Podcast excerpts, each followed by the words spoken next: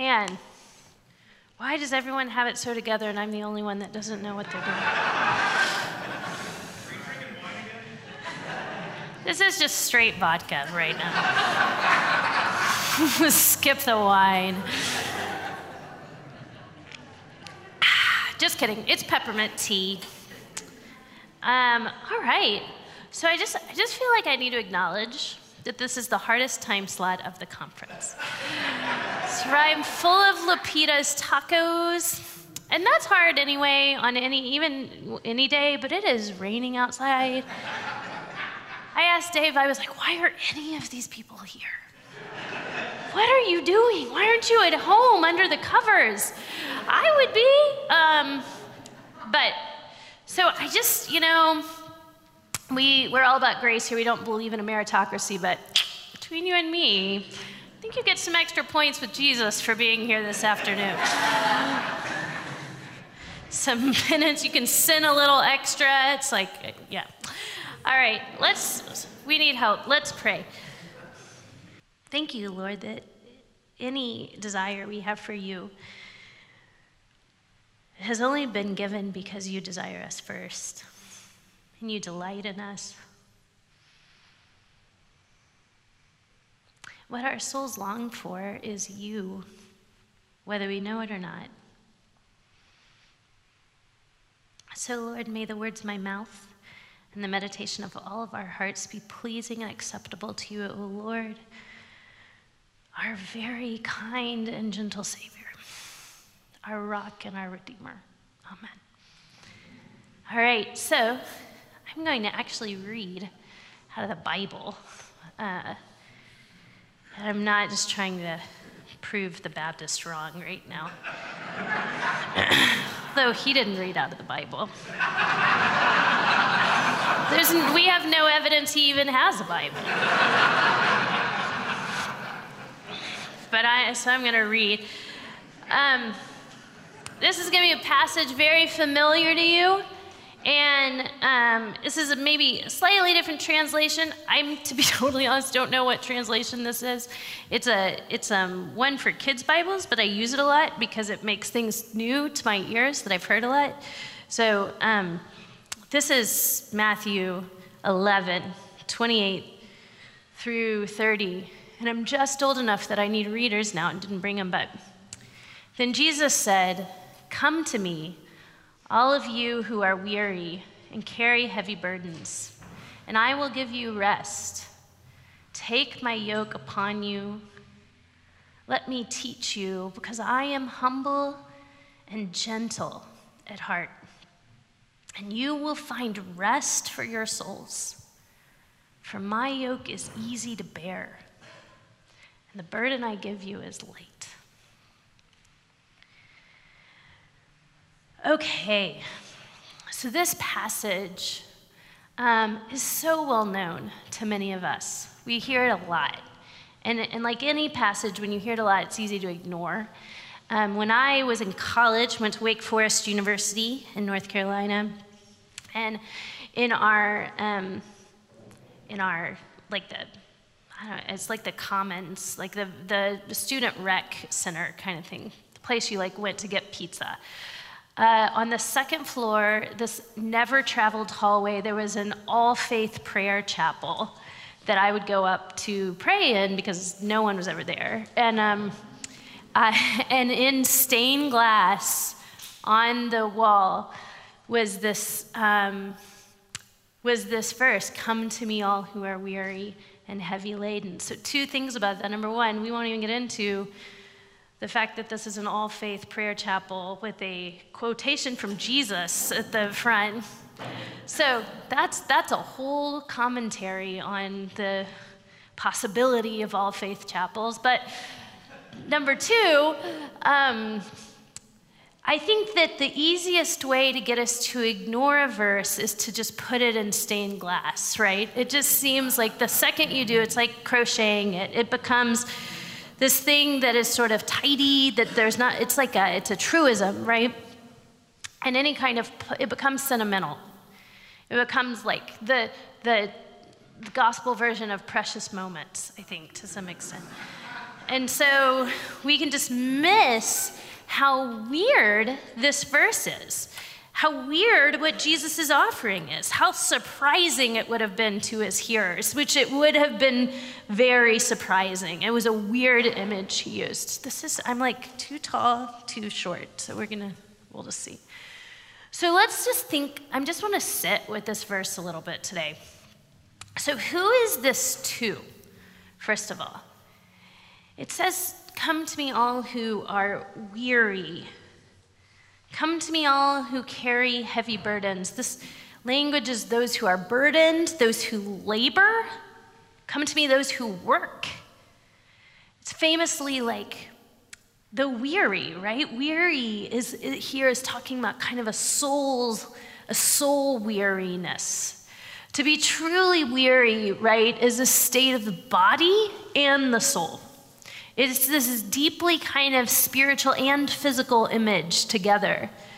We kind of know intuitively the difference. This isn't just tiredness, right? You can have a really good day's work, a day of creativity or production, and you sort of fall into your bed at night, and there's sort of a gratifying tiredness that comes from good work we're kind of we're made for good work right? And so there's a gratifying tiredness that comes from that that's different than the burden of weariness. When the hardness the difficulty the brokenness the disappointment of life kind of settles on us and it feels thick it feels leaden it feels heavy. The book of Ecclesiastes, which we talked about this morning, names this ladder the weariness of the flesh in verse 12. This kind of weariness of the flesh, the weariness that comes with desolation, with anxiety, with exhaustion.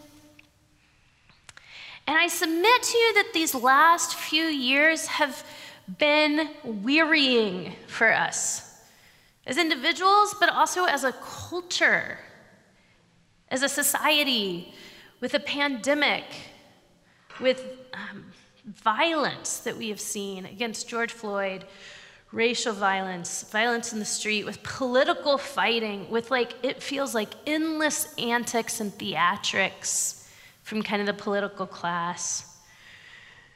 And I didn't, I didn't know when I wrote this talk, and this is in it, that Dave was going to talk about this, but burnout is at epidemic rates.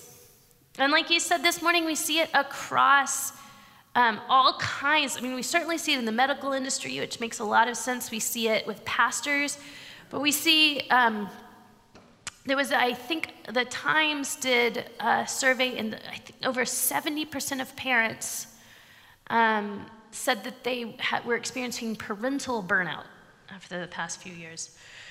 It just, for everything, stay at home moms, retirees, people are burned out. America is weary, we're languishing. And a lot of times, our response to this is to kind of spend our nights doom scrolling and then wake up more anxious the next day, more weary than we were the night before, right? We kind of collapse in our weariness into activities, compulsion, addictions, neuroses, sin, patterns of life that leave us actually more weary on the other side of that. We're thirsty and drinking salt water, right? So I just want to ask this morning to you if you look at your heart, are you feeling weary? Are you coming here weary? And I don't just mean because of the weather and the tacos, although in God's providence, this might be part of that too is an invitation to notice if you're weary. So, if you are, if your answer was, I think so, or hell yes, or how, whatever you are in that, if so, you are the very one to whom Jesus says, Come to me. That's good news. You're the one this is addressed to. It's not, he doesn't say, Come to me, all who are perfectly put together, though, as we heard this morning, that doesn't really exist. Come to me, those who are pious, the self sufficient ones. He says, Come to the weary. Those are the ones he directs this invitation to. He comes when we've given up on presenting ourselves as perfect, when we're too tired to strive to present ourselves as perfect. He comes to the needy. If you feel weak, if you feel weary, you are the one whom Jesus calls. So if you feel weary, good. I mean, I have compassion for you. I get it. But good because maybe you're getting to the end of relying on yourself.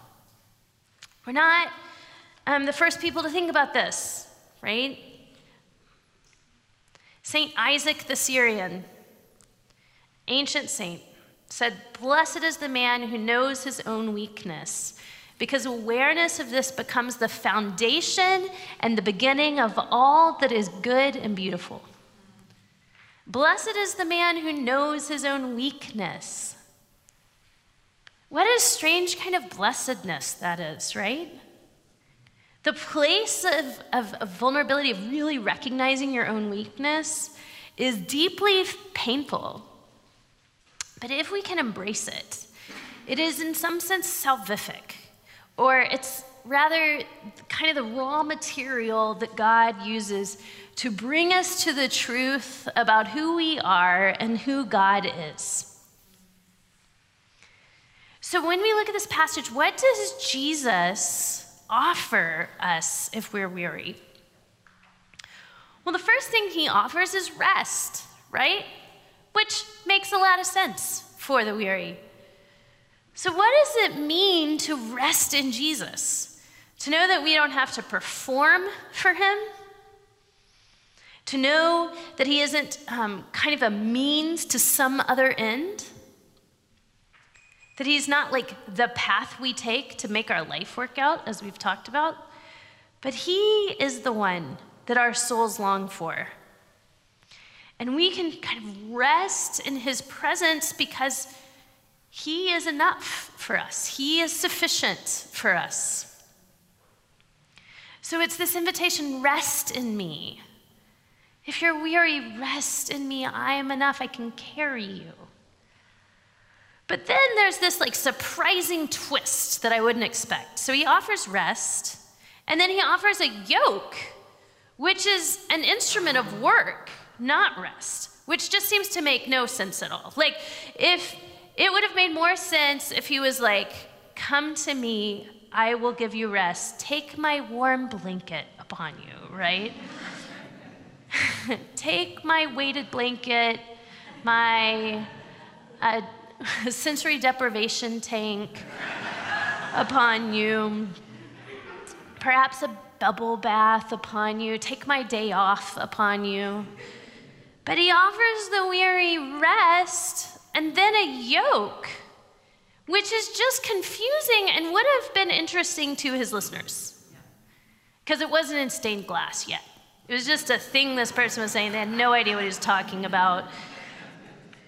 In the ancient Near East, uh, animals obviously had yokes, but also at times people would carry yokes on their neck and shoulders they, to, to carry particularly heavy loads.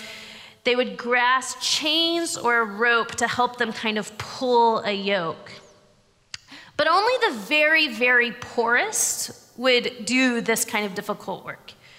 Taking on a yoke, that burden, there was um, uh, there, was, there was an indication of low social class with this. So, why does Jesus use this concept of a yoke here instead of some other sort of agent of rest? A yoke represents rule or authority. Metaphorically, to take on a yoke means to submit to someone or to something to submit to someone's authority. And in this passage, Jesus is claiming authority and inviting us to go under his authority. That's interesting.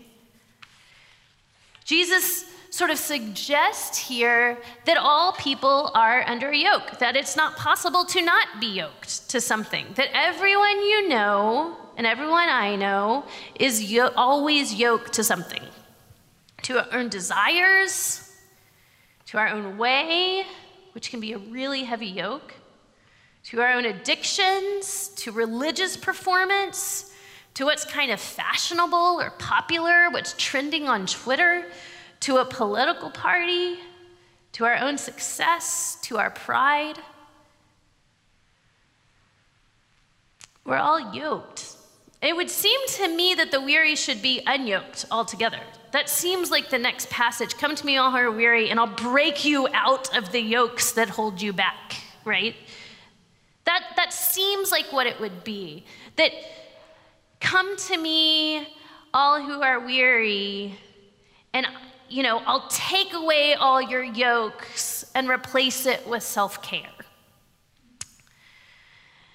But that's not what he offers. He offers this, um, he, he doesn't offer autonomy, he doesn't offer yokelessness. I said something in the book about Jesus not being yoke free. And uh, my second editor was like, "This sounds like a, some sort of omelet." That, so, so we took it out. But Jesus, Jesus comes with a yoke, right?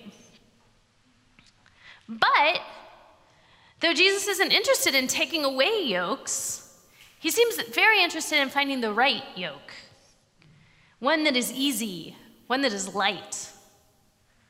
And this is the only yoke that won't break you. Um, David Foster Wallace, who's amazing, um, in his graduation speech, talking about graduation speeches this morning from Kenyon College, some of you may have heard this, but I'm still going to read it. He, this is a quote from a, a commencement speech he gave. He said, Here's something that's weird but true. In the day to day trenches of adult life, there's actually no such thing as an atheist. There's no such thing as not worshiping. Everybody worships. The only choice is what we get to worship.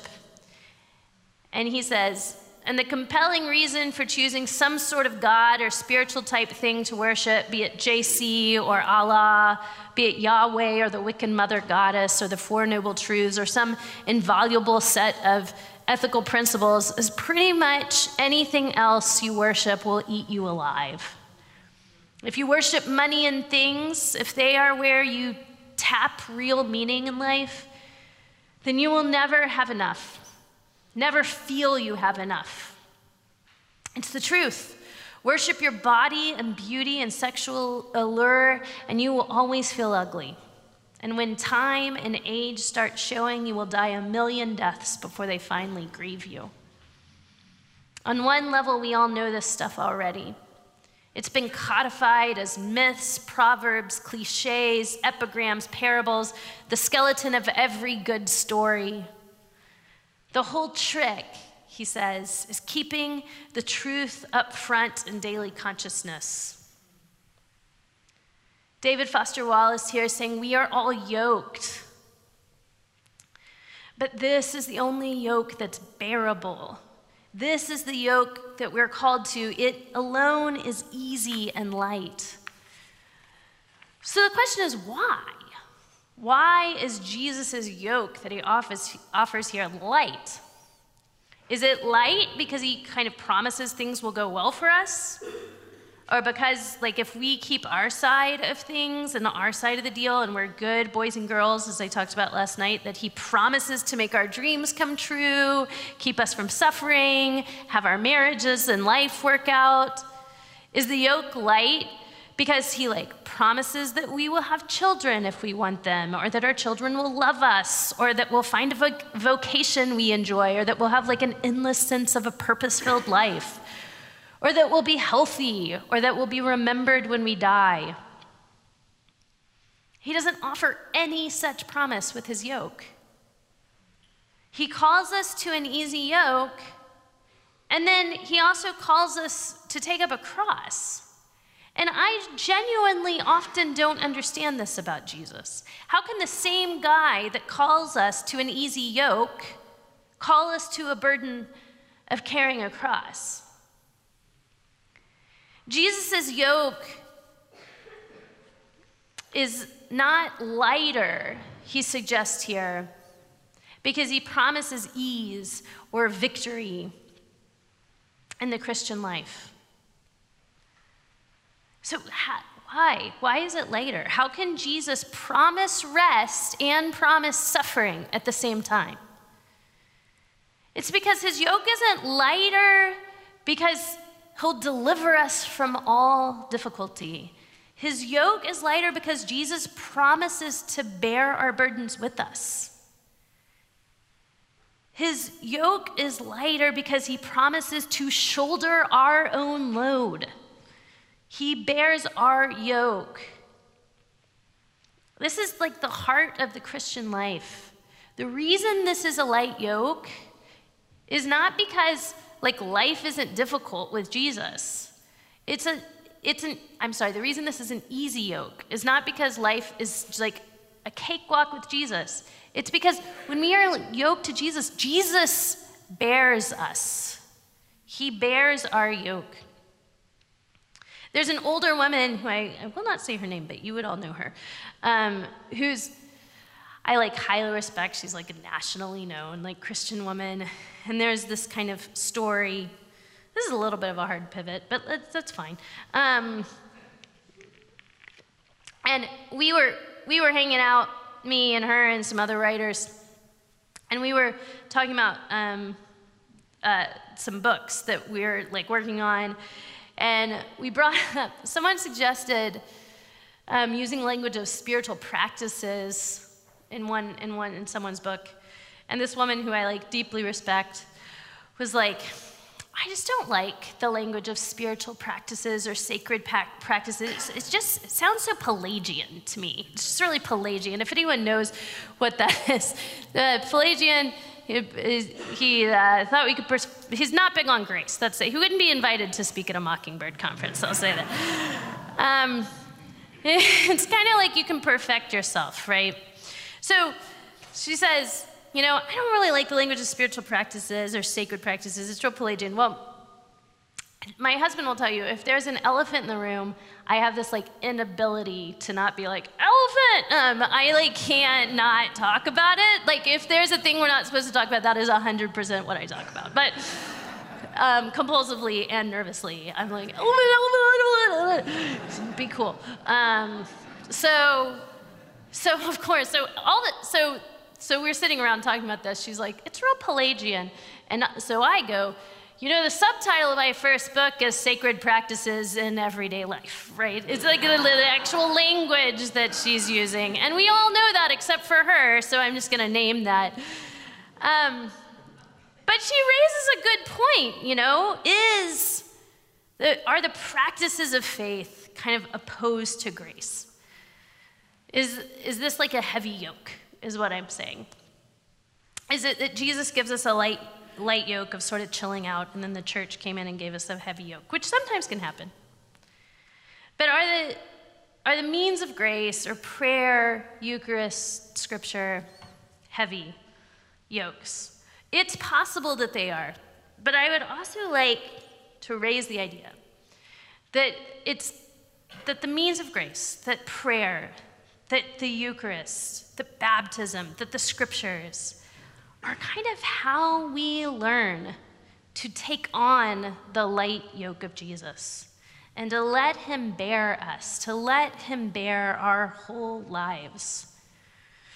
Dallas Willard talked about how grace is for forgiveness, but it is not only for forgiveness. Grace is also God's power and provision in our lives. So I think it's easy for us to think grace is kind of for for sinners, for messed up people, and then you know like the so the saints don't like need as much grace, right? So like so if you're like really good, if you're Mother Teresa, that you don't need as much grace as like a drunk in a slum or something. If you're, I don't know, whoever your like picture of that is, you know, Mother Teresa, Pope Francis, the Zahl family, whoever, sort of your picture of like of like the people who get it are that they somehow need less grace, and it's and Dallas Willard would, when he was teaching, he would ask people, you know, who, who needs more grace? And he would give, you know, like Jeffrey Dahmer Mother Teresa. You know, he would give these Hitler or Princess Di. I don't know. And, um, and he would say to his class, Saints burn grace like a 747 burns jet fuel at takeoff. That what propels a life of knowing Jesus is grace. And that some of what we want to do is learn to burn this grace, to learn to just use it all up like a jet taking off because we expect there'll be more. Because we expect it's not going to run out on us. Or if our engine sputters, that it's not going to just disappear. Augustine, my favorite saint on grace, named my son after him. We call him Gus. Um, he was kind of the first guy to really, I think, and I'd love your thoughts on this. I didn't ask you before I said this, but I think Augustine was sort of the first guy to kind of help us suss out a low anthropology, like what that really means and looks like. I mean, besides the Bible, which did it first. But Augustine kind of puts flesh on what it would look like to have a low anthropology. And he was amazing in understanding how this yoke and rest go together. Again and again in the Confessions, he uses this line grant what you command and command what you will. This is how the yoke of Jesus and resting in God come together. It's God that grants the ability to take up a cross. It's God that grants the ability to do what He commands. It isn't our strong will or our good theology or a good ecclesiology or a good behavior. It is God who grants what God commands. And we need this kind of high trust in God if we are going to rest in God. If we are going to have a low anthropology, which I think is absolutely spot on and we desperately need as a culture and as a church, then we also need a high pneumatology. And what do I mean by that? That's a big word. I mean, we need a high confidence in the Holy Spirit's work. We need very low confidence in our ability to perfect ourselves and clean ourselves up and we're not going to rest unless we really learn a low anthropology, unless we really let go of our ability to sort of clean ourselves up and make ourselves presentable for God and other people.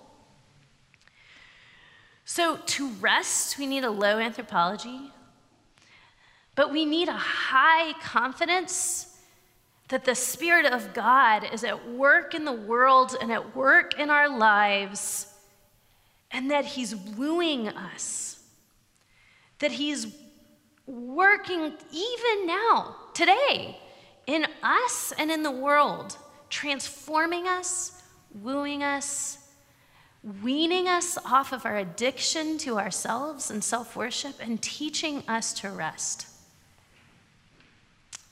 We need a high pneumatology, a sense that, as Rich Mullins says, that the Spirit of God has come to shake us forward and shake us free. So here, Jesus invites us to rest and he offers us a yoke that is light. But he says one more thing, which always strikes me. He says, Take my yoke upon you and learn from me. Actually, I don't, I don't know how much, I think we're fine on time. He says, Take my yoke upon you and learn from me. And this guy goes back to kind of this idea of authority. Jesus is our teacher, we learn from him.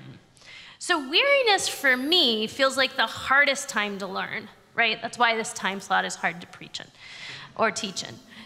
It, it, seems better that he would say, Let the studious come and learn from me, or the very brilliant, right? The intellectually thoughtful, the theo, the theo, let the theo bros come to me, right? Why is he called the weary? That seems like the last people that should be learning from him, right? But I want to suggest, contra the Theobros, that learning from Jesus is not simply attaining more information about Jesus, but it's learning to rest in him. It's learning to be part of his very life. It's learning to be under his authority, to be under his light yoke. In our bodies, in our physical bodies, we actually hold learning and rest together. This is true. We sort of, all throughout the day, whether you know it or not, we take in information. So I'm partly why my kids are so tired when they come home from school. They're just taking in information all day, all day. And so when we're awake at every moment, we're sort of taking in information. And while we are asleep, the brain literally, I don't, I'm not a neurologist, but I read neurologists, and it sort of um, takes the information we've learned and repeats it again and again and again and again. Our brains, while we're sleeping, are sort of working through, repeating again and again this information without our control to integrate this into our thinking. We literally, we cannot learn without sleeping. So if you happen to fall asleep during my talk, you can be like, I was just studying, right? I was just integrating the information given to me. My brain was integrating the information. So we literally we can't learn without resting. We biologically, I find this fascinating from a like as a metaphor for the spiritual life, but it's true biologically that we literally cannot learn without letting go, without ceasing to strive. This is a good thing to know for college students in finals. That you stuff more and more and more and more. There's at some point you cannot learn more unless you stop striving and rest. So, in discipleship, we take in all this information, and this is good, important information. We need to be catechized, we need to be taught the faith, but we integrate it into our lives through practices of faith through resting in Jesus' presence, through prayer, through silence, through rest, through chilling out. We have to rest in Jesus and rest in his love for us in order to learn from him. Our souls are set up a lot like our bodies that we have to let go and rest in him to learn from him. Theophan the Recluse, which is one of the cooler saint names, and is very cool. Theophan the Recluse, and he's a 19th century Russian Orthodox priest, described the work of silent prayer this way. He said, You must descend from your head to your heart. While you're still in your head, thoughts will be easily, will easily be, sus- I'm sorry, help me, Lord, will easily be subdued but will always be whirling about like snow in winter or clouds of mosquitoes in summer. And I write in my, my book, Prayer in the Night, I say that these clouds of mosquitoes, the, my own kind of anger, resentment, neuroses, my fears and doubts and insecurities, my kind of unanswerable questions and deep exhaustion and weariness, they buzz about me kind of all day. And only by sort of giving up on myself and nursing the grudges and the insecurities and the fears that I have, and sort of simply, unimpressively sitting with God, weary and wordless, can kind of the real work begin in my heart. Can I sort of be open to actually maybe learning something from Jesus? So learn the faith, study it. Study it vigorous, vigorously. Know the Bible. We don't know the Bible, we don't know our tradition largely. But then, and I can tell you this from actual experience, our hearts don't just kind of magically change to be faithful and gentle and kind. My husband and I were in seminary together. We were, um, we were sort of soaking in the best of Christian thought. We were in seminary. We lived right by, we lived between Harvard and MIT. We were in this reformed, very thoughtful church. Every single elder in our church had a PhD. They were all like international scholars. We, had, we were like soaking up good theology. And we found that we were fighting like cats and dogs, right? That knowing all this good stuff about the faith did not suddenly make us faithful, gentle, kind, and meek. We needed more. We have to learn to sit before God and be transformed by Him, to repent, to know Him, to take up His light, His light yoke. We have to learn to rest, to take Jesus up on His offer. So, lastly, I just want to have us look at this last thing. Jesus says, I am gentle and humble. I am gentle and humble in heart. How interesting that God Himself is saying He's humble in heart and gentle. I wonder do we see Him like this?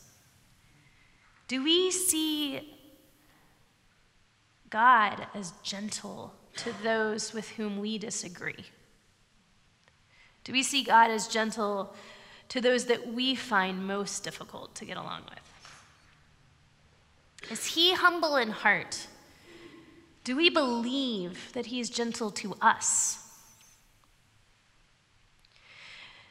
When you imagine Jesus looking at you, is it with gentleness? Is it with love in his eyes? Or is he angry with you or annoyed? Is he out to get you? Is he telling you to do better? Is he kind of rolling his eyes and being like, don't be so dramatic? Is he out to get us? Is he out to own the libs? Or is he out to own the haters, the conservatives, the Trump voters? There's a dearth of gentleness and humility in our culture. This is, of course, particularly like online, this is easy to see. I think we've made, we've made just like such a um, kind of sentimental notion of what it means to be prophetic in our culture.